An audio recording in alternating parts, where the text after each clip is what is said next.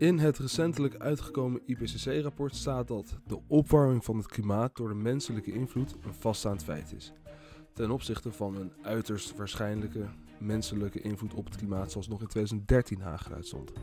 Dit zorgde voor een influx van interesse in klimaatverandering, met name bij de 26e Conference of the Parties, ook wel COP26. In die hoedanigheid willen wij stilstaan bij de veiligheidsdimensie van klimaatverandering. Mijn naam is Niels Mulder en welkom bij de nieuwe aflevering van de Atlantische Blik.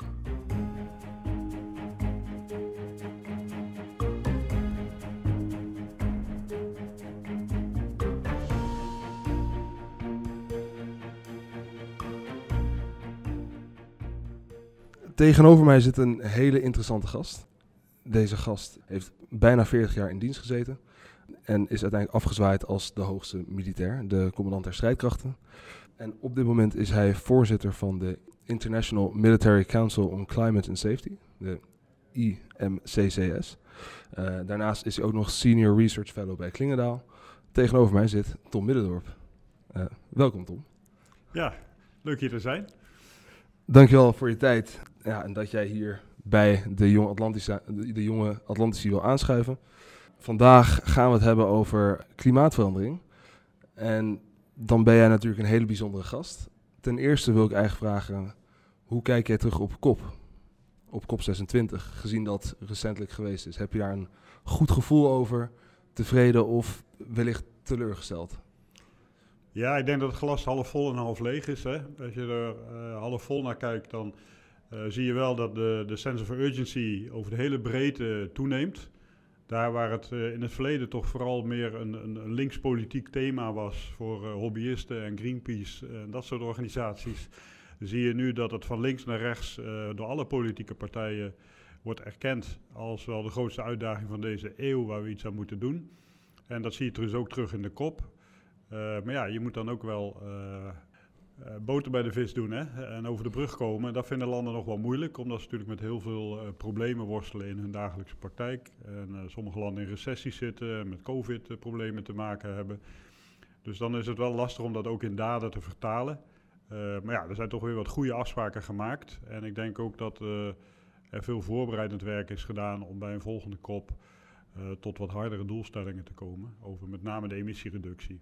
Waarbij we ons wel moeten realiseren dat emissiereductie, uh, ze noemen dat met een mooie term mitigatie, uh, natuurlijk ja. maar een onderdeel van de oplossing is. Want het uh, IPCC-rapport waar je aan refereert, laat ook zien dat we eigenlijk al tipping points aan het passeren zijn, zoals zij dat noemen. Dat betekent dat we points of no return aan het passeren zijn. Dat er nu dingen aan het veranderen zijn in ons ecosysteem die gewoon niet meer terug te draaien zijn. De, en dat betekent dat we ons ook zullen moeten gaan aanpassen aan een veranderend klimaat. Uh, omdat het gewoon al gebeurt. Dus we kunnen ja. met die mitigatie wel zorgen dat het niet te veel verandert, maar het gaat sowieso veranderen. Dus ja. we zullen ons moeten aanpassen. Ja. Om dan toch eerst even nog een klein stapje terug te nemen. Hoe komt een generaal terecht in deze wereld van klimaatverandering? Wat voor mij, nou, het is meestal een wereld vol klimaatwetenschappers en experts. Hoe komt een generaal hier terecht? Ja, een hele goede vraag hoor. Uh, ik ben heel lang, laat ik zeggen, uh, onbewust bewust geweest van de impact van klimaat. Uh, kijk, als militair beginnen we iedere militaire analyse met een analyse van weer en terrein. dus wij zijn altijd met onze omgeving bezig, met het klimaat bezig waarin we opereren. En in Afghanistan de hitte drukt de stempel op welke middelen je kan gebruiken. Waterschaarste leidt tot spanningen in dorpen. We hebben het allemaal meegemaakt in de missies. Dus ik denk dat iedere militair de impact van het klimaat op onze operaties wel herkent. Alleen de link naar klimaatverandering, die leggen we bijna niemand. Ja. En, en, waarom niet? Omdat klimaatverandering we natuurlijk al allemaal een belangrijk thema vinden, maar geen militair thema. Dat is een thema voor andere, andere ministeries en andere spelers om zich daarmee bezig te houden. Ja. Uh, maar als je onderkent dat het klimaat een belangrijke factor is bij missies, dat uh, bijvoorbeeld waterschaarste leidt tot spanningen en tot conflicten. Ja ja, dan is het wel logisch dat je dat toch wat meer in je analyses van missies gaat meenemen.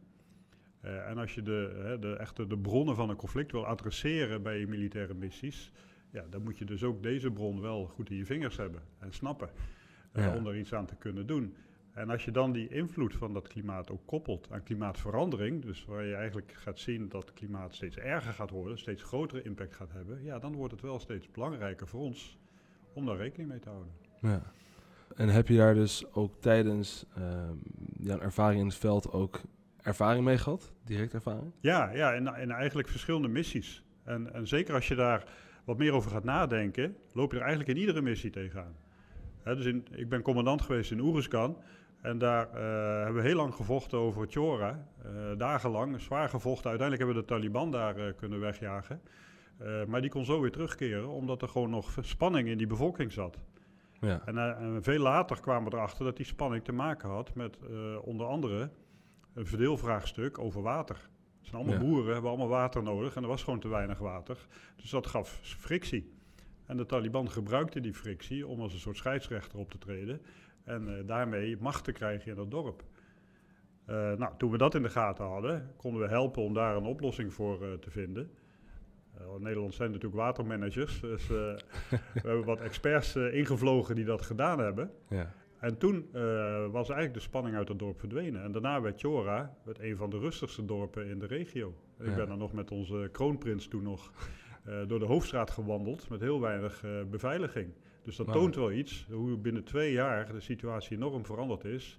Doordat we in de gaten kregen wat nu eigenlijk de oorzaak van het probleem was. En dat was toch de impact van het klimaat, in dit geval waterschaarste. Ja. Maar ik heb het ook in andere missies gezien. In Somalië heb ik gezien hoe, uh, hoe vissers en boeren veranderden in piraten. Omdat ze gewoon niet meer hun geld konden verdienen op de manier zoals ze dat al eeuwenlang deden. In Mali hebben we gezien hoe in het noorden de herders en ook daar de boeren, gewoon de nomaden, niet meer konden rondkomen. Uh, en naar het zuiden trokken. Of uh, dat het ook veel frictie gaf binnen Mali met de regering. Wat een voedingsbodem werd voor extremisme en voor georganiseerde criminaliteit. Er lopen heel veel smokkelroutes doorheen. dus je zag heel veel van dat soort factoren. Zie je eigenlijk in alle missies wel weer terug. Ja. En als je dat dan even doortrekt naar klimaatverandering. Hè, dat de Sahelregio alleen maar droger gaat worden. Dus dat er veel meer mensen dadelijk worden weggeduwd uit die regio's. Geen inkomsten meer hebben uh, wat tot heel veel spanningen gaat leiden, ja, dan maak ik me wel zorgen over klimaat. En voor mij betekent dat dus dat klimaat ook een onderwerp is voor onze nationale veiligheid. Ja. Wat zijn dan de grootste dreigingen die zouden kunnen resulteren dus in het, nou ja, in het ontwrichten van samenlevingen? Ja, uh, nou, het klimaat heeft heel veel effecten. Hè. Het, leidt tot natuurrampen. We hebben natuurlijk in Sint Maarten bijvoorbeeld ondervonden wat de impact daarvan kan zijn. Dat gewoon een compleet eiland, bijna alle infrastructuur verwoest werd. Uh, nou, dat kunnen we alleen maar meer gaan verwachten. Het gaat vaker gebeuren en het gaat met een hogere intensiteit gebeuren. Dus dat betekent dat er gewoon veel vaker een beroep op defensie gedaan zal worden. Als het gaat om uh, rampenbestrijding en ook uh, humanitaire hulpverlening. Droogtes, wat ik net al zei, met name in Noord-Afrika, maar ook het Midden-Oosten, Zuid-Azië, leidt tot punt 1 watertekort waterschaarste. Dus dat geeft al frictie over toegang tot water. Uh, het leidt daardoor ook tot voedseltekort.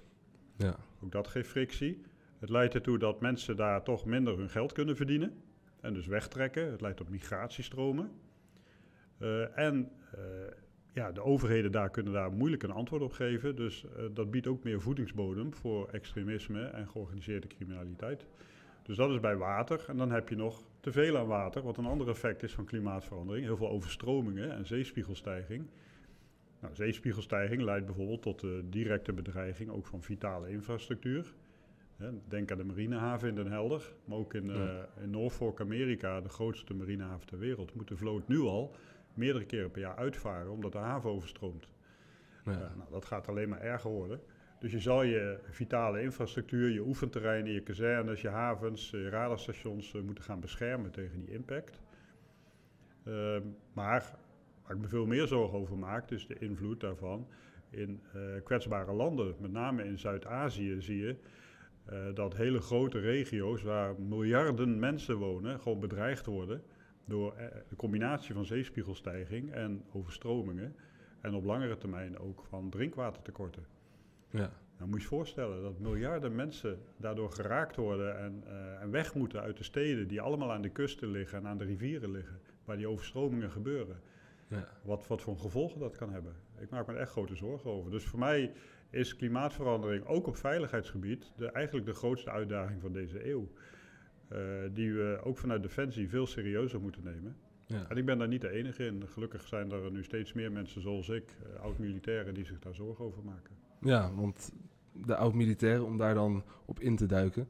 Ehm, je bent dus voorzitter van IMCCS. Hoe is dat tot stand gekomen? En wat, en hoe, hoe werkt... Ik heb bijvoorbeeld gezien dat jullie een rapport hebben uitgebracht. En waarin je bijvoorbeeld het eerste puntje van... Die gaat over de invloed van eh, COVID-19 op de destabilisering van uh, de economie van de wereld.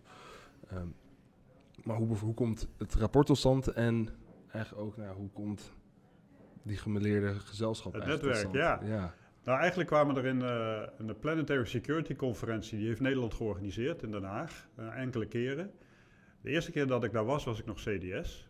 En toen heb ik ook die relatie uitgelegd tussen klimaat en veiligheid. Dat was voor het eerst dat een, een actief dienende militair die relatie legde. En dat gaf ook best wel een schokeffect. Heel veel media pikten dat op. En de CDS voorspelt klimaatoorlogen. En toen, werd, u ook, werd u toen ook de klimaatgeneraal genoemd? En ja, toen kreeg ik ook een bijnaam zoals de klimaatgeneraal, maar ook de groene generaal. Nou, dat vond ik allemaal uh, lovende woorden. maar het gaf heel veel fus. Dat was ook de eerste en de enige keer dat ik echt viraal ben gegaan op de social media. Dus ook die ervaring heb ik daardoor mogen opdoen. Maar uh, ja, ik, ik verbaasde mij wel een beetje dat die reacties zo loskwamen. Uh, en het, het, leuke was dat uh, eigenlijk binnen Defensie dat helemaal geen reactie gaf. Omdat iedere militair die logica wel snapte. Het was ja. vooral buiten Defensie dat men daarvan schrok. Dat een militair zich druk maakt over klimaat. Dat is ook in de tijd van de formatie. En ja, dan vindt GroenLinks, die vindt dat wel interessant dat de generaal zich daar druk over maakt. en de rechtse partijen schrikken daar dan weer van dat ik dat klimaatthema ga aankaarten. En, nou, hè, dus dat gaf allerlei gedoe. Ook parlementair debat. Maar na een week was het weer stil, omdat men ook wel de logica van het verhaal inzag. Ja. En gelukkig is het nu niet meer zo'n links thema, is het nu echt een breed thema voor alle politieke partijen. Zoals veiligheid eigenlijk ook een heel breed thema uh, moet zijn. Ja. Uh, maar ja, daar is het een beetje mee begonnen. En toen ik CDS, stopte als CDS, ben ik wel met dit thema verder gegaan. Ben ik ook bij die Planetary Security Conferenties betrokken gebleven.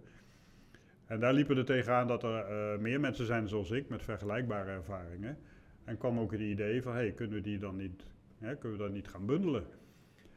Uh, en toen hebben we de IMCCS gelanceerd. En dat is twee jaar geleden. En uh, nou, dat, is gewoon eigenlijk een netwerkorganisatie waar alle experts over de wereld zich voor kunnen inschrijven. Kost niks, levert ook niks op. Je zet je gewoon samen in voor een goed doel. Uh, en in twee jaar tijd is dat uitgegroeid tot een netwerk met, meer, met deskundigen uit meer dan 40 landen van over de hele wow. wereld, uit alle continenten. Wow. Wat echt heel goed is, want daarmee krijg je ook veel meer inzichten uit die andere landen. Hè, van hoe ja. grijpt klimaat in in jouw regio. Uh, maar ook uh, wat zijn de best practices om daarmee om te gaan. En die kan je dan uitwisselen met elkaar. Ja. En de kern van het netwerk zijn eigenlijk vier onderzoeksinstituten in, uh, in Europa en in Amerika. Die al die input van die deskundigen gebruiken om analyses te maken. Ja. Uh, en uh, inmiddels hebben zich al 16 andere onderzoeksinstituten ook verbonden. Dus je krijgt nu ook een heel wetenschappelijk netwerk wat hier uh, onderdeel van wordt. En het derde netwerk wat zich nu ontwikkelt zijn de beleidsmakers die dit steeds interessanter vinden. En die eigenlijk ja. al die onderzoeken graag willen hebben om daar beleid van te maken. Dus eigenlijk ja. ontstaat er een hele leuke kruisbestuiving. En toen we daarmee begonnen hadden we zoiets van ja, hoe krijgen we dit thema, hoe krijgen we dit nou overal tussen de oortjes hè? Uh, dus toen hebben we gezegd, oké, okay, wij gaan nu met die vier instituten gaan wij een, uh, een soort eerste assessment maken.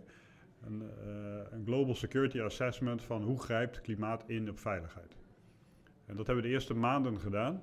En toen hebben we gekeken, hey, hoe kunnen we een platform zoeken waar we dit kunnen presenteren, zodat het ook de aandacht krijgt. Ja. En toen hebben we de Munich Security Conferentie bereid gevonden om hier aandacht aan te besteden. Dan moet je je voorstellen, de Munich Security Conferentie is de grootste veiligheidsconferentie ter wereld. Er komen regeringsleiders uit zo'n 100 landen bij elkaar. Dat is echt enorm. Ja. Uh, maar het is ook hardcore security. Hè? Dus het gaat altijd over de Russen, de Chinezen en, uh, en, en, kernwapens en dat soort onderwerpen. Uh, dus dit was voor het eerst dat de relatie met klimaat in zo'n conferentie op de agenda stond. Dus ja. ik zat daar in een panel samen met John Kerry en met Ban Ki-moon wow. om over dit thema te praten. En daar hebben we ons rapportje ge geïntroduceerd. En dat trok heel veel aandacht. Dus vanaf ja. dat moment werd ik uh, door heel Europa en Amerika werd ik gevraagd door uh, lezingen te houden. Gelukkig hebben wij ook mensen in Amerika die dat deel konden afdekken. uh, maar dat gaf ons wel een platform om ja, toch meer aan dat bewustzijn te werken. En het mooie is dat het ook is opgepakt. Het is opgepakt door de EU. Want de EU en de Green Deal besteden, besteden eigenlijk helemaal geen aandacht aan de veiligheidskant van klimaatverandering. Uh, Dat vonden wij niet goed.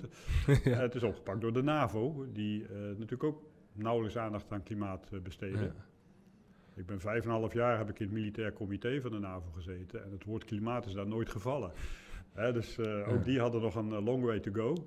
ja. uh, maar ze hebben het allebei opgepakt, zijn nu allerlei, allebei beleid aan het ontwikkelen. Dus er komt iets in verandering en dat vind ik het ja. goede. Er komt bijvoorbeeld, als ik het goed heb, komt volgend jaar een nieuw strategic concept van de NAVO. Zit uh, klimaat er dan ook in? Ja, dat zit er absoluut in. de NAVO is best wel ambitieus, is nu ook druk bezig om beleid te ontwikkelen van hoe gaan wij uh, sowieso onze eigen uitstoot verminderen. Hoe gaan wij uh, ons aanpassen? Met welke landen moeten we partnerschappen aangaan? Wat kunnen wij bijdragen om klimaatverandering te adresseren? Dus uh, NAVO kijkt daar vanuit allerlei invalshoeken naar. Ja. En is daar best wel ambitieus in. En ik denk dat het ook helpt dat er nu een nieuwe Amerikaanse regering is. Die hier ook heel ambitieus in is. Dus het thema is ook veel meer bespreekbaar geworden in, in de NAVO. Ja. Dus ik denk in het, in het strategic concept dat het zeker aan de orde komt. Maar dat geldt ook voor de EU, die bezig is met een strategic compass. waar tot nu toe die veiligheidsdimensie ook in ontbrak. Ja, oh, dat is wel een goede zaak dan. Ehm, ben je dan eigenlijk bang dat. Stel dat Biden de volgende verkiezing verliest. En er komt een administratie die minder positief denkt over klimaatverandering, of in ieder geval daar minder aandacht aan wil gaan besteden. Uh, wat voor effect denkt u dat dat zal hebben? Nou, voor ik de, denk dat we nu de NAVO, de, binnen de NAVO uh, bezig zijn om vooral dit beleid te ontwikkelen en daar afspraken over te maken. Dus dat betekent dat de volgende Amerikaanse administratie uh, ja, dan in de NAVO terechtkomt, waar die afspraken al worden uitgevoerd. dus dan ja. zit je wel in een andere situatie dan een paar jaar geleden. Ja. Uh, je hebt altijd landen. Altijd landen die uh, wisselen van regeringen, die andere keuzes maken. Dat, dat heb je altijd in de NAVO, dat heb je ook in een EU. Uh, dus daar weten ze ook wel mee te handballen. En ja, soms zet dat even een rem erop en dan gaat het daarna weer verder. Ja. Maar ik denk dat het onomkoopbaar is, ook voor de NAVO, om dit te omarmen. Vooral omdat de NAVO nu en steeds meer landen in de NAVO ook inzien dat dit zo'n stempel gaat drukken op hun veiligheidsomgeving. Eigenlijk wordt die hele ring van instabiliteit rond Europa wordt alleen maar instabieler door klimaatverandering. Ja. Het is een aanjager, een aanjager van conflicten. Ja. Uh, en ja, daar kan je niet je ogen versluiten van welke politieke kleur je ook hebt. Ja, nee, absoluut. En wat denk ik voor de NAVO ook van belang is, is de, de strategische dimensie. Hè? Want uh, kijk, het hele wegsmelten van de Noordpool ja. Ja, opent ook weer een hele nieuwe geopolitieke arena. Ja, China, Rusland, Amerika, iedereen is vlaggetjes aan het planten om uh, daar grondstoffen uit, uit, de grond te halen. Uh, wat natuurlijk ook weer een bron van spanningen is. Hè? Je krijgt nieuwe ja. handelsroutes boven Rusland langs vanuit China, wat weer een machtsmiddel voor, voor Rusland is. dus je ziet ook geo geopolitiek dat er dingen gaan veranderen. of je het nou leuk vindt of niet. En daar zal de NAVO zich aan moeten aanpassen. Ja, nee, absoluut. En dan nog even inzoomend op het militaire aspect. Ik heb je wel eens horen zeggen dat uh, de krijgsmacht een vrij grote CO2-footprint heeft, of een uh, voetafdruk. Zie, zie je daar vooruitgang in? In zin van, zie je dat Defensie daar stap in maakt? Ik weet natuurlijk, als ik terug ga aan mezelf, dan aan mijn eigen tijd bij Defensie, dan... Ik zat bij Luchtmobiel, dus we hadden niet veel voertuigen. Maar op het moment als ze dan bijvoorbeeld tijdens mijn uitzending in Irak, dan hadden we Toyota Land Cruisers. Maar dan denk je bijvoorbeeld niet aan, ik, ik zet hem nu uit uh, omdat we hier even stilstaan. Maar je bent natuurlijk operationeel bezig en dan denk je aan de veiligheid. Dus dan denk je, nou, die auto blijft draaien, want ik moet weg kunnen rijden of iets in die richting. Dus denk je dat Defensie daar ruimte voor ziet om zich daar meer mee bezig te houden met het stukje klimaat? Of denk je dat het altijd, dat dat stukje veiligheid altijd voorgaat. Ja, nou ik denk dat uh, klimaat natuurlijk veel breder is dan alleen maar het terugdringen van emissie. Hè? Daar hadden we het in het begin al even over. Ja. Maar als je naar de emissie kijkt, uh, dan denk ik dat Defensie heel veel kan doen zonder dat het de operationele effectiviteit aantast. En ja. laten we daar eens mee beginnen. Hè, want uh, wij kopen nu weer allemaal dieseltjes voor dieseltjes. Terwijl je ook andere dingen kan kopen die net zo effectief zijn. Ik vind een heel mooi initiatief wat de landmacht nu heeft, is het uh, een soort living lab in Ede, waar ze naar de toekomstige militaire compound uh, kijken. Oh ja. En dan nodigen ze allerlei bedrijven uit met één doelstelling om een compound te ontwerpen die helemaal uh, zelfvoorzienend is. Die zelf kan voorzien in zijn beveiliging, in zijn water, in zijn elektriciteit, uh, misschien zelfs in zijn voedsel in de toekomst, in reservedelen die je ter plekke print. Dus vanuit allerlei invalshoeken ga je dan kijken van hey, hoe kan ik zo'n zo'n basis helemaal zelfvoorzienend maken, wat Ja. enorme operationele voordelen heeft. Ja, Want dat betekent dat je die, die eh, enorme wekelijkse logistieke konvooien eh, niet meer of veel minder nodig hebt. ja, Eh, dus je wordt logistiek onafhankelijk. En logistiek is de grootste kostendrijver van iedere missie. Het is, logistiek is ook de grootste kwetsbaarheid van iedere missie. Want die konvooien moet je allemaal beschermen. Dus je Achilleshiel. Op het moment dat je die kan weghalen, maak je allemaal troepen vrij die je kan inzetten voor waar ze eigenlijk voor bedoeld zijn. En dat is ter plekke veiligheid eh, eh, verzorgen. Ja. Eh, dus het heeft operationeel enorme voordelen als je die groene technologieën gaat gebruiken zoals we alle innovaties gebruiken om operationeel effectiever te worden. Dus ik denk dat Defensie eh, dit niet moet zien als een bedreiging, maar als een kans. En die knop moet om. En die is nog niet om. Ja. Dus de Defensie ziet nu wel steeds meer in dat klimaat, ook voor hun, dat ze er iets mee moeten. Maar worstelt er nog een beetje mee van hoe gaan we dat handjes en voetjes geven. ja. Maar je kan natuurlijk beginnen bij eh, alles wat in Nederland staat. Hè, de, alle kazernes, ja, dat is net zoals een dorp en een gemeente in Nederland. Die moeten ook helemaal eh, eh, schoner worden. Ja, dat kan voor Ja. een kazerne kan dat ook gelden. Hè? En voor een vliegveld en voor een, eh, Ja, voor een ja, haven. absoluut. Dus laten we daar eens mee beginnen. Daarnaast hebben we heel veel white fleet, noemen we dat. Hè? Van die eh, burgervoertuigen binnen Defensie. Ja. Nou, die kunnen ook elektrisch. Dan kan je ook Ja. gewoon meegaan met eh, wat er in de, in de hele automobielindustrie gebeurt. Ja, En je ziet nu ook eh, in het zwaardere transportsector zie je nu een soort omslag naar elektrisch en waterstof. Nou, waarom kan dat dan bij Defensie niet? Dus je kan heel veel erg meeliften met de ontwikkelingen die in de omgeving om ons heen ook gaande zijn, zonder dat het je operationele effectiviteit aantast. ja, Eh, en ik denk als wij onze research ook nog eens gaan ontwikkelen op toekomstige capaciteiten die energieneutraler zijn, hè, je bijvoorbeeld een schip kan maken wat zichzelf voor een groter deel van energie kan voorzien, ja, dan hoef je minder vaak naar havens toe te gaan om te bunkeren. Kan je veel meer met je operationele taak bezig zijn. ja, Hè, Ja, dus het heeft operationeel heel veel voordelen als je daarin investeert. Dus het is niet alleen maar een verplichting om emissies naar beneden te brengen. Nee, het is ook een kans om je operationele effectiviteit te vergroten. Ik denk dat een hele mooie manier is om het heel positief in te zien, inderdaad. Ja, ja en, ik, en daarnaast, kijk, naast die mitigatie zijn er natuurlijk ook andere taken waar Defensie echt indringend naar moet kijken. Als je onderkent dat in eh, de missies, en het gros van de missies doen wij in die fragiele landen rondom Europa, Ja, dat klimaat daar steeds meer een aanjager van die conflicten wordt, ja, dan moet je dus je inlichtingendiensten, moeten in hun analyses dat aspect veel indringender gaan meenemen. ja, van waar drukt dan klimaatverandering die stempel? En, wat, en dan kunnen we dat ook in onze missies meenemen. Als we daar stabiliteit willen brengen, ja, dan moeten we ook de bron van het conflict kunnen weghalen. ja, Eh, eh, of kunnen helpen weghalen, want dat is Ja. natuurlijk geen militair iets. Eh, maar dan moeten, kunnen wij in feite zorgen voor een soort veilige omgeving... waarin bedrijven of de EU of andere spelers activiteiten kunnen plegen daar ter plekke... om eh, dat land weerbaarder te maken tegen klimaatverandering. Dus kunnen Ja. bijvoorbeeld daar projecten doen om zelf aan energievoorziening in lokale dorpen te doen... zelf watervoorziening in lokale dorpen te installeren. En wij zorgen voor een veilige omgeving. Wij kunnen ook de lokale eh, legers eh, helpen om in alle klimaatomstandigheden te kunnen opereren. Dus eh, in onze missies kunnen we heel veel bijdragen aan bredere inspanningen om deze bron van conflicten te adresseren. Het vereist wel dat we meer gaan samenwerken. Samenwerken met andere ministeries, met bedrijven, met andere actoren die in diezelfde missiegebieden eh, ook aan die doelstelling werken. ja, helder. Terugkomend op COP26. Wat ik zelf interessant vond om te zien was... Je had eh, Greta Thunberg, die eh, gaf een speech waarin ze nou ja, klaar was met politici die het altijd maar hebben over bla bla bla. Nou ja, Rutte die kwam toen met zijn speech over actie, actie, actie. En toen kwam het er eigenlijk op aan. Eh, dus ging het over de afspraak, moet Nederland nog investeren in buitenlandse fossiele energie? Toen was het, nou wacht even, we zijn demissionair, dus daar kunnen we niks over zeggen. Maar na een stemming in de Tweede Kamer hebben ze toch uiteindelijk toegezegd.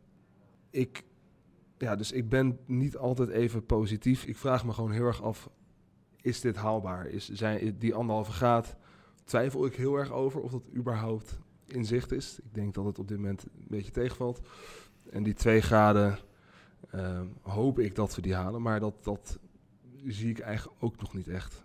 Hoe, hoe sta je daarin? Ja, nou, de, de oproep van Greta Thunberg, die uh, herken ik wel. Ik denk dat ze zich terecht zorgen maakt. Uh, alleen zonder die bla bla komen we er niet. Hè. Dus je hebt die regeringsleiders wel nodig. Die moeten daar afspraken over maken, anders gaan wij niet komen. Ja. je kan ook niet zeggen van dit moeten we maar niet meer doen, die kop. Dat is ook geen oplossing, want er gebeurt er helemaal niks. Ja. Dus in die zin uh, ja, is dit wel de manier waarop we dit moeten gaan invullen. En uh, ik zie wel een groeiende urgentie daar nu ontstaan. Dus dat stemt mij positief. Maar ik ben het helemaal met je eens. De uitdaging is gewoon enorm. En met ja. papa nat houden gaan we er zeker niet komen. En ja. dat doen we nu nog. Ja. we doen het er nu eventjes bij, maar het mag vooral niet te veel impact hebben. Het mag, mogen er vooral geen last van hebben. En dan gaan wij niet komen. Dit is echt een soort uh, crisis die er gaat ontstaan. Uh, die andere middelen vereist en, en, veel meer doortastendheid vereist. Als je nagaat dat ondertussen ook de wereldbevolking nog een keer met 50% gaat groeien. Dus de behoefte aan water, aan voedsel, aan stroom gaat ook met meer dan 50% groeien. Minstens. Ja. Minstens, ja, want de welvaart neemt ook toe. Ja, ja dan uh, is dat wel schokkend. En dan realiseer je dus van, ja, met, op de manier zoals we het nu doen, kunnen wij alle mensen die op deze aarde wonen gewoon niet meer van water en eten voorzien. Dat kan gewoon niet meer. Ja. Dus er gaan enorme rampen ontstaan. Ja. Dus we moeten drastisch anders gaan kijken hoe produceren wij water, hoe produceren wij voedsel, hoe produceren wij stroom. Daar heb je echt nieuwe concepten voor nodig. Ja. Uh, en daar moeten we echt in doorpakken. En ik vergelijk het wel eens met onze voorouders na de Tweede Wereldoorlog. Ja. Hè, toen zaten we ook in een periode van grote recessie, moesten het land weer opbouwen. We hadden geen geld om uit te geven. En toen braken de dijken in Zeeland door. Dan hadden we de overstromingen. Ja. Nou, dat is natuurlijk heel verleidelijk voor politici om op dat moment te zeggen... nou, we gaan die, die dijken, die lappen weer eventjes op... en dan kunnen we er weer een paar jaar tegen. Dat hebben ze niet gedaan. Wat zij hebben gedaan? Ze hebben gezegd, nee, wij gaan meer geld stoppen hier. Wij gaan investeren in een bescherming van ons land die toekomstbestendig is. En dat zijn de Delta-werken geworden. En daar zijn we ze nu nog dankbaar voor. Maar die durfden dus door te pakken. Die durfden die keuzes te maken. En eigenlijk is dat het leiderschap wat we nu nodig hebben. Ja. Want het probleem is gewoon te groot met, met aanpassen en veranderen gaan we er niet komen. Er moeten echt ingrijpend andere keuzes gemaakt worden. Hoe kijk je bijvoorbeeld aan tegen de energietransitie? Er zit een verschil in uh, het uh, korte termijn denken en het lange termijn denken. Waarin we dus nu heel erg sturen op het afschalen van fossiele brandstoffen. Terwijl we eigenlijk nog, uh, terwijl dat eigenlijk, terwijl we dat eigenlijk nog nodig hebben. Wat voor veiligheidsrisico's voorzie jij hierin? Ja, ik denk als je de energietransitie biedt niet alleen een kans om emissies terug te brengen, maar biedt ook een kans om energie onafhankelijker te worden als land. En we hebben heel wat conflicten meegemaakt over schaarse olie. Ja. Over fossiele brandstoffen. Ja. want iedereen had die nodig om zijn economie draaiend te houden. En er waren maar een paar landen die het konden leveren, dus dat gaf die landen een machtspositie. Uh, nou, de oorlogen in Irak hebben daar altijd mee te maken gehad natuurlijk. Op het moment dat je energie onafhankelijker kan worden, sta je niet meer bloot aan die invloeden. Ja. dan kan Rusland doen wat ze willen met die gasprijs, maar dan hebben wij daar geen last van. Ja. dus uh, ook dat is een reden voor mij om hierin door te pakken en te investeren, waarbij we ons wel moeten realiseren uh, dat dat niet van vandaag op morgen kan. Heel veel technologieën zijn gewoon nog in ontwikkeling. Ondertussen groeit de behoefte enorm. dus we blijven er wel te maken hebben met de komende 20, 30 jaar dat je ook fossiele brandstoffen nodig hebt. En misschien ook wel gebruik moet gaan maken van kernenergie. Ja kernenergie is natuurlijk wel een emissieloos alternatief. Het geeft wel afvalstoffen, maar die afvalstoffen kunnen we op een veilige manier opbergen. Ja. En kerncentrales, uh, ja, het is geen Chernobyl meer hè, die we nu bouwen. Het zijn echt, uh, die moderne centrales zijn gewoon hartstikke veilig. Ja. Kijk, in Japan, daar hebben ze gewoon enorme, de grootste aardbevingen ter wereld hebben ze doorstaan. Hè, dus in, in die zin denk ik dat dit een veilig alternatief kan zijn waarmee je uh, een heel groot deel van je stroomvoorziening kan inrichten, ja. zonder uh, dat je uh, emissie uitstoot. en in ieder geval kan je dat gebruiken als een soort overbrugging naar nieuwe technologieën die nog schoner zijn, waar je die afvalstoffen niet hebt. Ja. Hè, maar het alternatief is dat je ze niet gebruikt en dat je dus nog heel veel kolencentrales en andere centrales gebruikt om je stroom te importeren. Ja. Hè, omdat we die, ja, die schone technologieën nog niet het voldoende volume kunnen leveren. Ja. Dus voor mij is die afweging niet zo ingewikkeld. Ja, Uh, dus ik denk dat uh, zeker voor een overgangsfase je best wel eens gebruik zou moeten maken van, uh, van nucleaire energie. Ik zou het in ieder geval niet bij voorbaat uitsluiten. Nee, nee dat, dat denk ik ook niet. Ik denk dat het heel lastig is dat. het lastig is dat als je het nu zou willen bouwen, dat je dan eigenlijk pas tien jaar verder bent. Voordat je die kerncentrale eigenlijk hebt. En dan zouden we eigenlijk al. nou, 2030 zouden we eigenlijk al de 55% gehaald moeten hebben. Ja. Um, dus eigenlijk zijn we eigenlijk al een beetje aan, aan de late kant om dat te bouwen nu. Ja, maar als je over tien jaar energie uh, neutraal kan zijn. Absoluut. En zelfvoorzienend ja. kan zijn, dat vind Ja. ik al een prachtige stap. ja. Hè, dan zijn we niet meer afhankelijk van die gaslijn vanuit Rusland. Ja. Kunnen we op dat moment de emissies eh, ruim binnen de doelstellingen brengen. Ja. Nou, dat is toch hartstikke mooi. ja. En ondertussen werken we aan schonere technologieën, zodat we uiteindelijk ook die nucleaire centrales kunnen afbreken. Ja. Dus ja, het lijkt mij een, eh, een prima, prima oplossing.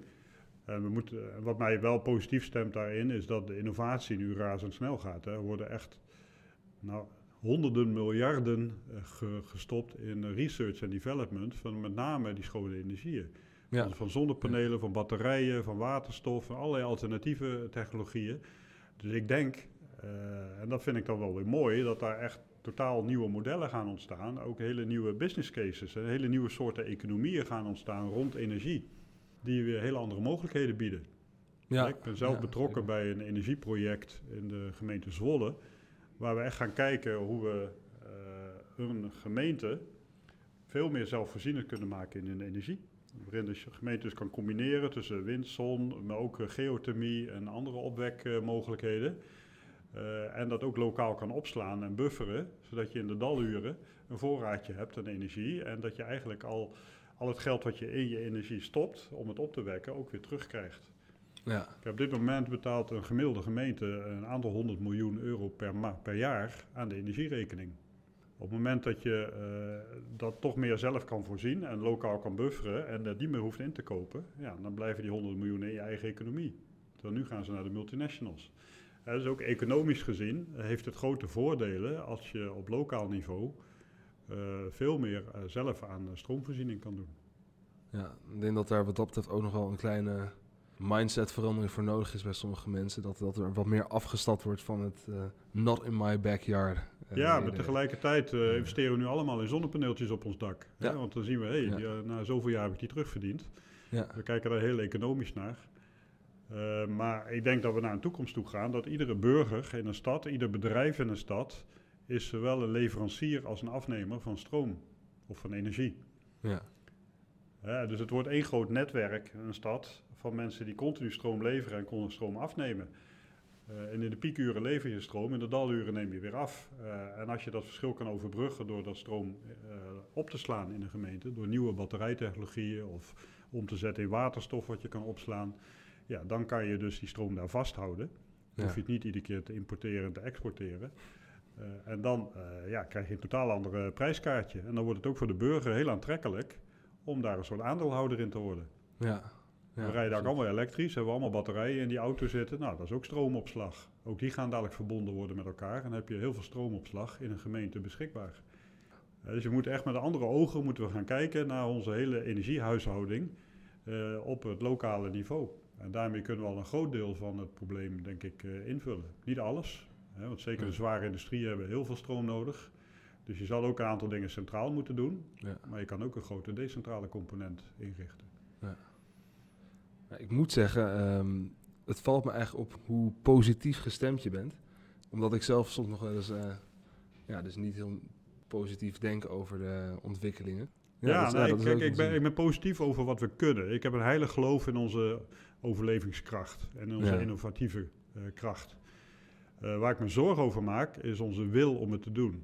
Ja, Hè? En dus het gaat heel erg om bewust worden. Mensen voelen de noodzaak niet. En als je de noodzaak niet voelt, verandert er niks. ja, Als mensen de noodzaak niet voelen, ja, dan vindt de politiek het ook niet belangrijk. Want de samenleving voelt het niet. En dan gebeurt er veel te weinig. Ja. Terwijl op het moment dat de hele samenleving schreeuwt van dit moet anders, dan gaat de politiek ook veranderen. En dan eh, worden er andere besluiten en koersen ge- eh, genomen. En die noodzaak die is er nog te weinig gevoeld. Veel mensen in Nederland hebben zoiets van ja, klimaatverandering. Hè, dat is, eh, ja, een beetje zielig voor die eh, landjes in Afrika. Eh, maar als het hier een paar graden warm wordt, eh, dan hebben wij niet zoveel last van. ja, Nou, daar hebben we wel last van. Ik denk dat de coronacrisis laat zien hoe kwetsbaar wij zijn. Ja. Hè, dat een verandering aan de andere kant van de wereld onze hele economie kan ontwrichten. En Ja. onze maatschappij op zijn kop kan zetten. En eigenlijk is corona nog maar een voorbode van wat, wij, wat ons te wachten staat met klimaatverandering. Ja. Dus, en, en dat mis ik nog een beetje, die, die, die sense of urgency, dat er echt iets moet veranderen en dat we daar drastischer in moeten doorpakken. Ja. Maar als die urgency er wel is, ja, dan heb ik er wel een goed gevoel bij ons vermogen om dat ook in te vullen. Ja, want eh, ik, ik denk ook dat eh, klimaatverandering weer eh, ook hele nieuwe kansen gaat bieden voor het bedrijfsleven. Ja. En ik denk dat het ook kansen biedt voor Defensie. Ik Ja. denk dat Defensie eh, ook een soort, ja, al eerder genoemd, een platform voor innovatie kan zijn. Ja. Ik noemde net al die Living Lab in, in Ede, waar je een, toekomstige compound, nou maak van compound een dorp of een gemeente. En je kan dezelfde concepten, dezelfde technologieën, kan je daar ook gebruiken. Dus heel veel dingen die wij ontwikkelen, kan je ook civiel gebruiken. En andersom. Dus in die, in die wisselwerking zitten heel veel kansen. Eh, en eh, ja, ik heb in het verleden wel eens een Future Force conferentie georganiseerd, twee keer, over Ja. de toekomst van ons veiligheidsdomein. En dat beschrijf ik ook in het boek, hoe belangrijk dat was. Want daarin brachten we eigenlijk eh, universiteiten, NGO's, eh, bedrijven, allerlei stakeholders bij elkaar om naar veiligheid te kijken. Ja. In onze, want daar hebben ze allemaal belang bij.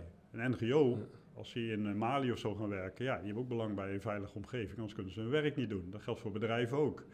Ja. Universiteiten vinden dat vanuit andere invalshoek weer interessant.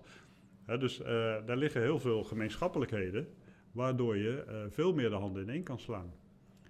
En daar heb ik eh, de Defensie als eh, platform voor innovatie ook aangeboden. En toen kwam er een eh, man naar me toe. En met een briljant idee, die zei, ik kan water uit de woestijnlucht halen. ja, dat is heel tof. Ja. Dat is heel tof, hè? ja.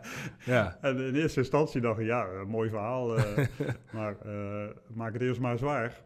Ja. Dus ik wilde hem eigenlijk feliciteren, succes wensen en weer doorlopen. Ja. En toen dacht ik, ja, wacht even, ik heb net gezegd Defensie, platform voor innovatie. eh. Nou meneer, pak je teampjes bij elkaar.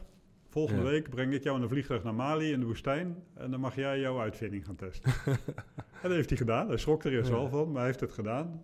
Ja. En eh, nou, hij slaagde erin om met een klein apparaatje, zo groot als een, eh, een koffie of als een tafelkoelkastje, eh, om één glas water per dag uit de lucht te halen met één zonnepaneeltje energie.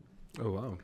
Oh ja. Nou, dat is best wel indrukwekkend, hè? alhoewel Absoluut. dat glas water net zo hard weer verdampt. Dus eh, het zet toch niet echt zoden aan de dijk. Maar hij is dat wel gaan doorontwikkelen, met Ja. hulp van Defensie.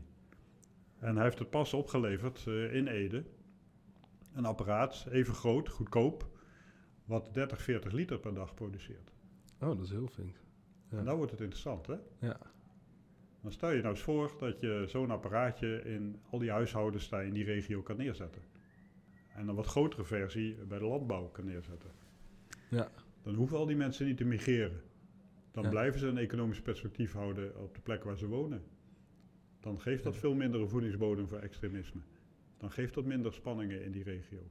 Dus met zo'n uitvinding, en dit is maar één voorbeeld hoor, er zijn er veel meer Ja. denk ik dat je heel veel impact kan hebben. En ik denk dat Defensie daar ook belang bij heeft. Ja. Enerzijds kan je daarmee ook je eigen watervoorziening gaan inrichten in missies, waar we nu eh, allerlei putten in de grond slaan en lokaal water wegtrekken, waardoor die dorpen ook niet blij worden. Ja. Eh, maar anderzijds eh, kan je daarmee ook een bijdrage leveren aan de bredere inspanningen om eh, het waterprobleem in die regio's op te lossen en daarmee ook het veiligheidsprobleem te voorkomen. Ja. Ja, dus in die zin denk ik dat eh, Defensie kan helpen om technologische, technologische innovaties in gang te brengen. En in Europees verband zijn we nu een hele agenda aan het ontwikkelen als Nederland. Van wat kan de, de Nederlandse defensiesector, het Nederlandse bedrijfsleven bijdragen aan het vergroten van de, de autonomie van de Europese defensie. En er zijn een aantal gebieden waar Nederlandse bedrijven gewoon heel goed in zijn. Nou, kunnen we daar dan niet de krachten in bundelen en daar ook klimaatdoelstellingen in meenemen? We hebben een goede scheepsbouwsector. Als we daar nou naar de volgende generatie schip gaan ontwikkelen, wat ook duurzamer is. en zo zijn er meer gebiedjes waar we gewoon heel goed in zijn. Als we daar gelijk duurzaamheidsdoelen inbouwen, dan bouw je een volgende generatie eh, capability die heel duurzaam is, eh, die Defensie verder helpt om zijn doelstellingen te halen, maar die technologieën kan je ook civiel gebruiken. Dus datzelfde schip, eh, dezelfde technologie in dat schip kan je ook gebruiken voor kustvaartschepen en voor vrachtschepen en andere schepen. Dus dat geeft een veel breder businessmodel. Uh, en dat maakt het voor de bedrijven ook weer interessant. Ja. Heel interessant, ja zeker. Ja. ja. Um, en ik vrees dat een groot deel van het antwoord in de technologie moet zitten. Uh, ja. Enerzijds is het ook een gedragsveranderingsvraagstuk, maar een wereldbevolking die groeit met 50% naar zo'n 11 miljard mensen. Dus er komen ja. gewoon nog 4 miljard mensen bij, hè? Ja. 4, 5 miljard. Dat, dat is enorm. Dat is enorm. Hè? En uh, ja, die behoefte aan eten, drinken, water, uh, aan alles, uh, die, die groeit zo hard. Dat is niet bij te benen. En dat, dat kunnen we op de ouderwetse manier niet doen. Nee. Dus daar heb je die nieuwe concepten voor nodig. Ja. En um, je haalde net even je boek aan. Uh, want je hebt dus een boek geschreven en ik neem aan dat veel van wat je hier verteld hebt, van een aantal dingen van wat je hier net beschreven hebt, uh, dat die daar ook in voorkomen. Want het boek heet Klimaatgeneraal en het ja. komt uit 7 december. Klopt dat? Of is nee, dat, dat wordt wat later. Hij is al klaar. Maar ja? uh, ook door de COVID-crisis uh, is er een groot probleem met de drukkerijen. Die komen ja. papier tekort. Ah. Wat ook allemaal geïmporteerd moet worden. Ja. Uh, dus ja, de, de, levertijd is, is wat langer. Dus dat wordt waarschijnlijk ergens februari nu. Februari. Ja. Dan, dan tegen die tijd ben ik in ieder geval iemand die hem zeker gaat lezen. Ja. nou, ik heb al heel veel reacties gehad, toch? Want hij staat al op bol.com. En ja. heel veel bedrijven, organisaties zijn geïnteresseerd. Want eigenlijk is er nog nauwelijks iets over geschreven. Ja, want ik, um, uh, ik heb bijvoorbeeld ik heb, ik heb mijn vak gevolgd bij, bij mijn studie Klimaat en Maatschappij. Dus waarin we nou, lekker een beetje de IP, IPCC-rapporten zijn doorgaan spitten en zo. Ja. Um, en daarnaast vind ik het dan ook leuk om te lezen. Dus dan heb ik bijvoorbeeld uh, een aantal boeken gelezen over, over klimaatverandering. Uh, maar de slag naar het veiligheid, uh, ja, dus het, het veiligheidsperspectief komt daar weinig in voor. Ja. ja, als er drie boeken over zijn, is het veel. Ja. ja. Dat is echt heel weinig. Dat is gebied. Het goede is wel dat het nu uh, ook in andere landen wordt opgepakt. Dus vlak voor de COP-bijeenkomst in Amerika zijn er uh, vier rapporten gepubliceerd. Door de veiligheidsdiensten, door het Pentagon, uh, door Homeland Defense. Allemaal over klimaat en veiligheid. Ja, nou, hele goede zaak. Dat vond ik wel mooi, want dan zie je dus ook dat in Amerika het niet alleen maar een militair thema is, maar dat, dat er heel integraal naar wordt gekeken vanuit de inlichtingendiensten, vanuit uh, het militaire, de Pentagon, maar ook vanuit de Homeland Defense. Dus uh, wordt government-wide wordt er naar gekeken, wat, wat is de impact van klimaat op veiligheid. En dat is denk ik ook nodig. Het is uh, meer dan alleen maar een militair thema. Ja, ja, absoluut. Ja, dus tof. Dus dat gaan we, dat kunnen we allemaal vinden in je boek. Ja, wat ik in het boek doe, het is een heel verhalend boek. Hè? Het is geen wetenschappelijk boek, maar ja. het is wel gebaseerd op heel veel wetenschap. Maar wat ik eigenlijk wil doen is het voor, voor iedereen leesbaar maken en voor iedereen begrijpelijk maken hoe het op elkaar ingrijpt. Dus ik begin eigenlijk met de ervaringen die ik heb gehad, maar ook andere ervaringen in missiegebieden. Ja. Van wat betekent droogte voor veiligheid, wat betekent teveel aan water voor veiligheid, overstromingen, het Arktisch gebied, nou noem allemaal maar op. Ja. Maar aan de hand van hele praktische voorbeelden laten we dan zien wat, wat de impact is op je veiligheid. Ja. Uh, daarna werd ik me wat meer bewust. Hè. In de latere fase ging ik dat IMCCS oprichten. Nou, dan krijg je die fase waar we wat, wat gerichter onderzoek hebben gedaan. Uh, en, en, daarna, en dus in die fase zitten we nu in, van, uh, van bewustwording naar actie. Hè, dus wat gaan we er nu aan doen? Wat zijn de oplossingsrichtingen? Ja. wat moet de NAVO, de EU eraan doen? en nou, daar gaat het laatste stuk van het boek over. Ja. En dat is nog heel erg braakliggend terrein. Hè. Dus ja. Daar hebben we ook nog niet allemaal panklare oplossingen, maar wel een aantal uh, uh, richtingen waar je die oplossingen moet gaan zoeken. Ja. En hoe een defensieorganisatie zich moet gaan aanpassen. Want eigenlijk grijpt het in defensie in uh, op alle terreinen. Je zal de individuele militair zal andere uitrusting moeten hebben om in alle klimatologische omstandigheden te kunnen opereren. Ja. Uh, de voertuigen die zullen energie-neutraler moeten worden, maar moeten ook in alle omstandigheden kunnen opereren. Uh, je moet misschien zelf ook je water uh, kunnen genereren ter plekke en uh, je eten. dus ook dat heeft impact op je uitrusting. de operaties worden anders, omdat je toch meer de, de, roots of conflict wil adresseren. En daar is klimaatverandering er eentje van. Dus dan moet je samen met civiele spelers moet je dat gaan invullen. dus ook dat drukt een andere stempel op je operaties. je zal je meer strategisch moeten aanpassen. Je zal je vitale infrastructuur moeten beschermen. Je zal met civiele spelers moeten samenwerken bij natuurrampen. Dus er zijn heel veel verschillende delen van je organisatie die ja. op andere manieren moeten gaan werken. Die zich moeten aanpassen. Het stelt ook andere eisen aan je materieel. Uh, dus het, uh, eigenlijk heeft het op alles invloed. Ja. helder. Tom, dankjewel voor dit uh, diepgaande, ja, een, een, hele interessante, innoverende gesprek. Ja, ik, ik kijk ontzettend uit naar het boek. Nou, tot slot wil ik ook nog eventjes uh, de Gebbe Lounge bedanken. Dit is het restaurant van de Gebbe-linie. Daar hebben we mogen zitten met een uh, heerlijk bakje koffie. Uh, met een geweldig uitzicht. Daarnaast heeft de Jong Atlantici de komende maand hebben wij twee evenementen. Op 7 december over Taiwan. En midden december eentje over Japan. dus twee Azië-gerichte evenementen. Kijk even in de show notes. Daar vind je de linkjes. Ze zijn uh, beide overigens uh, online door de COVID-maatregelen. Dus ik zou zeggen, tot dan. Tom, dankjewel voor je aanwezigheid, voor het uitleggen, voor het diepgaande gesprek. Ik heb er ontzettend veel van geleerd en van genoten. Heel graag gedaan. En ik vind het super dat jullie dit doen. Ik vind het ook super dat je hier aandacht aan besteedt, want dit gaat over jullie toekomst. Uh, een toekomst die uh, met grote uitdagingen. En ik hoop dat ik daar iets aan kan bijdragen. Ik hoop ook dat het boek jullie gaat helpen om uh, daar focus in aan te brengen en te zorgen dat we hier echt op gaan doorpakken.